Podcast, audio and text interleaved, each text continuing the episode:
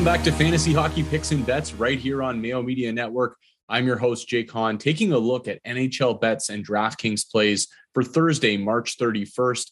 We have nine games to break down, but before we do that, remember to give the show a like and subscribe to Mayo Media Network if you haven't done so already. Leave a comment with your favorite NHL bet for Thursday night. All right, let's get into it. We kick things off with an all Canadian matchup, a game I will actually be in attendance for as well. The Toronto Maple Leafs hosting the Winnipeg Jets. The Leafs are minus 205 favorites in this game. The Jets are plus 175 on the money line. The over under is at six.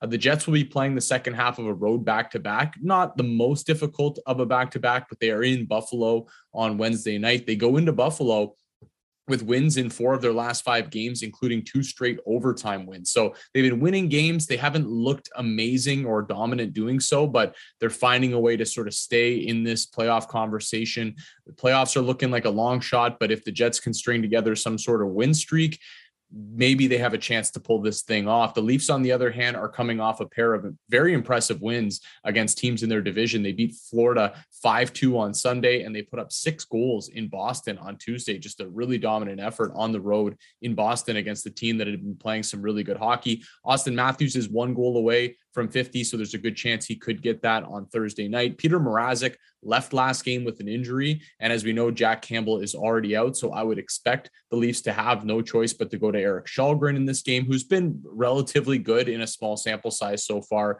as as a pretty unknown goaltender. In terms of the line, I think it's pretty fair uh, towards the Maple Leafs. Uh, they obviously deserve to be favorites in this game, and especially with the Jets playing the second half of a back to back. But this does feel like a game that the Jets are going to get up for. They always seem to get up for games against the Maple Leafs. So I think with their position in the playoff standings, it's not like you're going to catch them napping. They'll be ready to play this game. No Kyle Connor for the Winnipeg Jets as well, as he is now on the COVID list. Yeah, that's popping back up again, guys on the COVID list. So that's a huge loss for the Jets. I think I would rather look towards the total here and play the over six, just with the goaltending issues for the Maple Leafs, with Källgren having to start, the Jets playing the second half of a back to back. I could see this one being a 4 3, maybe even a 5 4 type game on Thursday. So I'm going to look towards the over six. And if I'm in attendance, I'm going to be rooting for goals. So I, I got to play the over six here between the Leafs and the Jets. Next up, and this is going to be a, theme, by the way, as we sort of go through these games, just big, big, heavy favorites in almost every single game we're going to talk about. And this one is no different. The Carolina Hurricanes are minus 400 favorites, with Montreal coming in at plus 300. The over under is up at six for this game. The Habs have been competitive lately, but ultimately, they just don't have the talent to match up against these top teams. They've lost four of their last five games, including giving up seven goals to the Panthers on Tuesday. I would avoid Habs props props here, that meaning shot props, goal props, anything like that. Carolina just does such a good job of suppressing shots and suppressing uh, suppressing chances. So I think it's going to be tough for Montreal to get much going on Thursday night. The Canes are 3 0 2 in their last five games and are back to playing some really good hockey. They lost in overtime to Tampa on Tuesday but that was a tricky spot for them. They were on the second half of a back to back. They'd played in Washington the night before. They return home now where they've just been dominant this season 24, 5, and 4 on home ice for the Canes. I think they roll in this game. I'm not going to touch them at minus 400. I, I, just think that that's a silly price to play in NHL games. But if you're building some sort of party parlay on Thursday night, I think you're probably safe to throw the Canes in that parlay. I just don't see how Montreal is going to be able to get much going on the Canes unless they just lay a total egg. So it'll be uh, Canes or pass for me in this game. Next up, the uh, heavy chalk continues here. Boston, big favorites against the New Jersey Devils coming into Boston. It's minus 270 for the Bruins on the money line. The Devils are plus 215.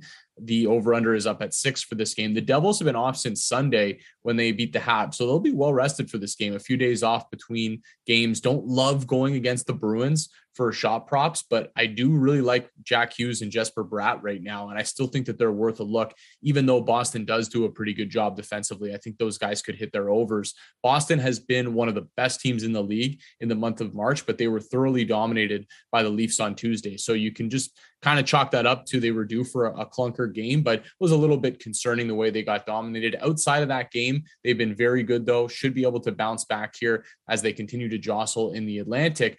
Now, I say the Bruins should be able to, to bounce back, but if you're if you're looking for an underdog out of these early slate games and you're going to see some big underdogs, I think the Devils could be a frisky live dog here. A few days off between games. They've played relatively well recently. Jack Hughes continues to look better and better. They have the offensive pieces.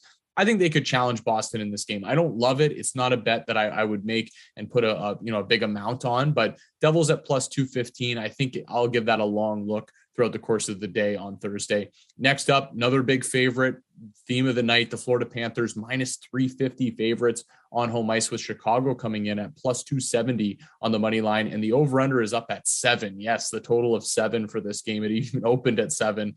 Uh, odds makers not messing around with Florida Panthers totals or Blackhawks totals for that matter. Uh, Chicago has blown back to back big leads. They gave up a three goal lead to Vegas on Saturday and they let a four nothing lead slip away versus Buffalo on Monday. They've been playing very loose. They've got a lot of young kids in the lineup hitting the over in most of their games lately. They've given up 22 goals over their last five games. The Panthers just seem like a nightmare matchup for a Blackhawks team that can't keep the puck out of their net. They've won four of their last five games and are coming off a seven goal performance against the Habs.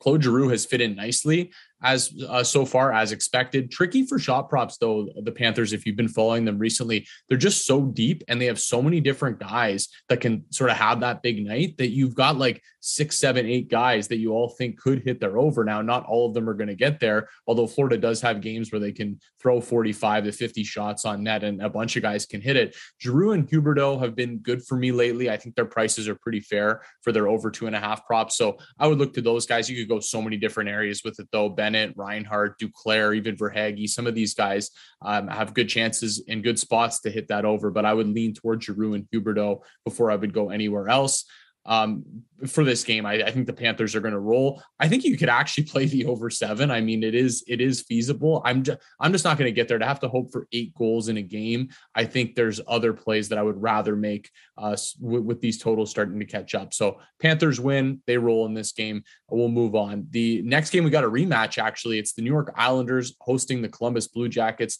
The Isles minus 190 on the money line. The Jackets plus 165. The over under is up at six for this game game. Rematch of Tuesday, like I said, when the Isles beat the Jackets 4 3 in Columbus. The Jackets have actually lost four in a row now, but they've been close in each of their last three games. Zach Werenski missed the game on Tuesday and is being called day to day. So he may be back in for this one, but that's a big name for Columbus. The Isles have played really well in the month of March, one of the best teams in the NHL. And Brock Nelson seems to score every single game. He's just been money on the shot prop, even the goal prop lately. Uh, Semyon Varlamov started Tuesday's game and won, so I would expect them to go back to Ilya Sorokin here. I think you could play the Jackets if you're looking for a, a, live dog here, plus 165. I understand the Islanders have been playing well. I, I like where their game's at right now. But I think beating the same team, playing the same team twice in a row. Oftentimes we see that team that lost the first game come back and win the next game.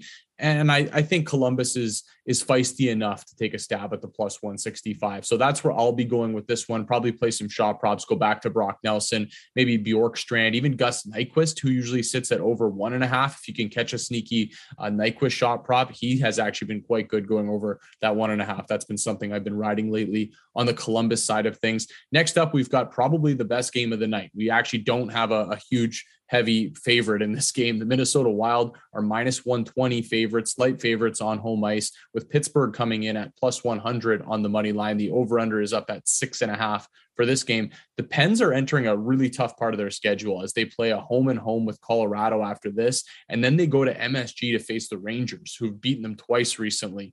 Outside of those two losses to the Rangers, the Pens have been good, though. I mean, they put up an 11 spot on the Red Wings over the weekend. So it's been a, a weird sort of up and down last week or so for the Penguins. One of the best road records of note here in the NHL 21, 8, and 5. The Pens have been really good away from Pittsburgh this year. The Wild, on the other hand, have really turned things around. Seven game win streak coming into this one.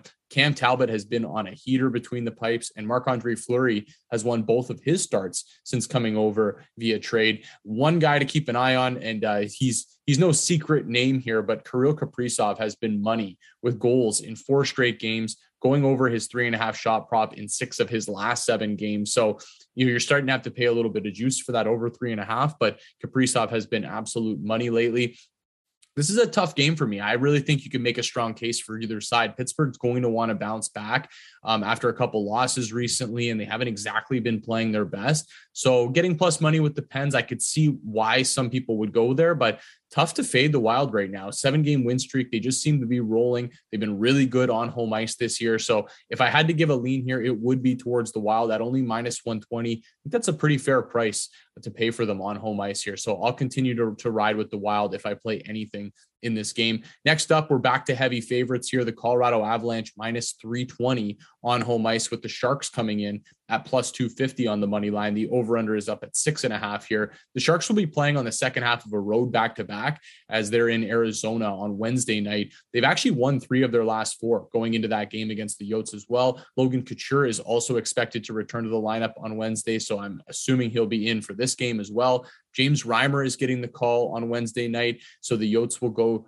to Kaapo Kak or the Sharks, sorry, will go to Kaapo Kahkonen here as Reimer gets the call against the Yotes. The Avs lost Nathan MacKinnon to a hand injury, and there is fear it could be serious. Although he has been practicing, he's he's been working out, so it doesn't sound like it's going to be uh, long term. But long term, it wouldn't be a concern for me. Short term, I'm not worried about this team whatsoever. Even without Nathan MacKinnon, they are absolutely loaded. And Big Val Nichushkin continues to get huge minutes and be one of the more underappreciated players in the entire National Hockey League. So I still think the Avs are fine, even without Nathan MacKinnon, if it is for a short period of time. And I think they roll in this game. They're, they're coming off a nice win against Calgary a couple nights ago. San Jose is going to be playing the second half of a back to back. I just think they're going to be outmatched in this one by the Avs. So if you wanted to take the Avs puck line, throw them in some money line parlays, I, th- I think they roll in this game, even with no Nate in the lineup. Next up, we've got a possible second round preview here. Two teams in the Pacific Division that are um, up at the top. As as I record this right now, are first and second. Things could change on Wednesday night, though. A tough spot here for the Kings. It's Calgary hosting the Kings. Flames are minus 285 favorites on home ice. The Kings are plus 225 on the money line on the road is really tricky spot for the Kings. Second half of a road back to back after playing in Edmonton on Wednesday night, they're severely banged up on the back end and they've been treading water for a while, sort of playing win one, lose one right now, which is probably good enough for them to lock down a playoff spot, but they got to be careful they don't string a bunch of losses together and end up letting teams like Vegas back into this thing. Viktor Arvidsson has been back the last few games and the Kings are still very deep up front. So what they're lacking on the back end right now they can make up for with a very deep lineup up front. The uh, downside is Calgary is just as deep, if not deeper, than the than the uh, the Kings are up front as well. And the Flames are coming off a home loss to the Avs on Tuesday. They played well enough to win that hockey game. Darcy Kuemper had to make 44 saves in the win for Colorado. Like I mentioned, Calgary is just very deep. They've been going with a second line lately of Andrew Mangiapane, Mikael Backlund, and Tyler Toffoli to go along with their excellent top line. So I'm loving that top six for the Flames right now. They can generate a lot of offense. They're really good defensively. I like the Kings a lot, and seeing this price beside their name entices me all the time, but it's just such a brutal spot for them on the second half of a back to back after facing Edmonton on Wednesday. So I got to pass on the Kings, even though it is a, a, really tempting price. And I think the Flames find a way to win this one, but I could see the Kings hanging around, making it difficult on the Flames. Last game on the card. Dallas in Anaheim again to take on the Ducks. The Ducks are plus 145 home dogs, and Dallas is 165 uh, minus 165 on the money line. Same time, same place as their game on Tuesday. So we just saw this exact matchup. Dallas wasn't overly convincing for 40 minutes, but they did play well in the third period to take a 3 2 victory. They were trailing by a goal going into the third period, and they found a way to get it done. These are important points for the Stars as they cling to the final wildcard spot in the West. So it's very crucial that they get the job done here against a team that's out of the playoff conversation.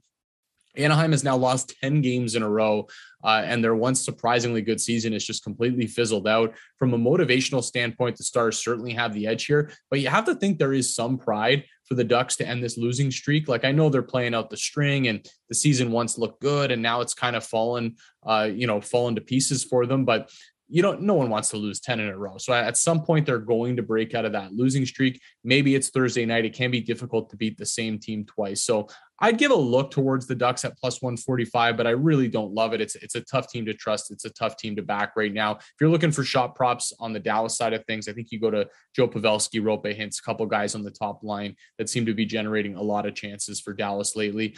As for DraftKings, the top of the board is really interesting with Nathan MacKinnon and Kyle Connor out. That leaves two very expensive players, Auston Matthews at $9,300 and Sasha Barkov at $8,900. Then there's an $1,100 gap to the next closest in Kirill Kaprizov and Cale Makar. So you got to sort of make that decision. Do you want to play one of those really expensive guys?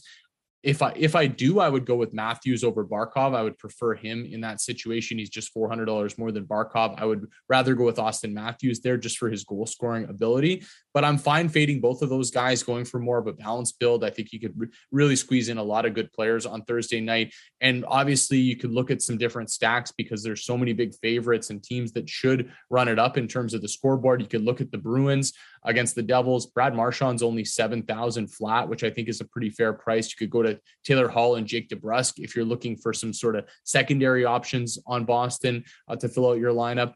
Obviously, the Panthers are going to be popular against the Blackhawks the way that they're conceding goals right now. Jonathan Huberdeau at 6,800 just feels like an egregious price. So I'm going to guess he's going to be really popular on Thursday, but I like Huberdeau there. Claude Giroux at 5,300, probably another player that's going to be chalky, but might end up being good chalk on Thursday. Uh, they look like value. There's plenty of other Panthers you could take a shot on too. So if you feel like those guys are going to be uh, too highly owned, you want to pivot. There's some other guys I think that could have a big night against the the Chicago Blackhawks. And I want to mention Colorado as well. Already talked about them a little bit earlier, but with no MacKinnon in there, Naz Kadri at 6,900, Mikko Rantanen at 6,700. These guys are going to be driving a lot of play. And my guy, Big Val Nichushkin at $5,200. He's going to be in a couple of my lineups for sure on Thursday night. He is playing big, big minutes for Colorado and making them count. That'll be it for me today. Remember to give the show a like on the way out and good luck with your bets and your lineups. Thank you all for watching or listening, and I'll catch you all next week.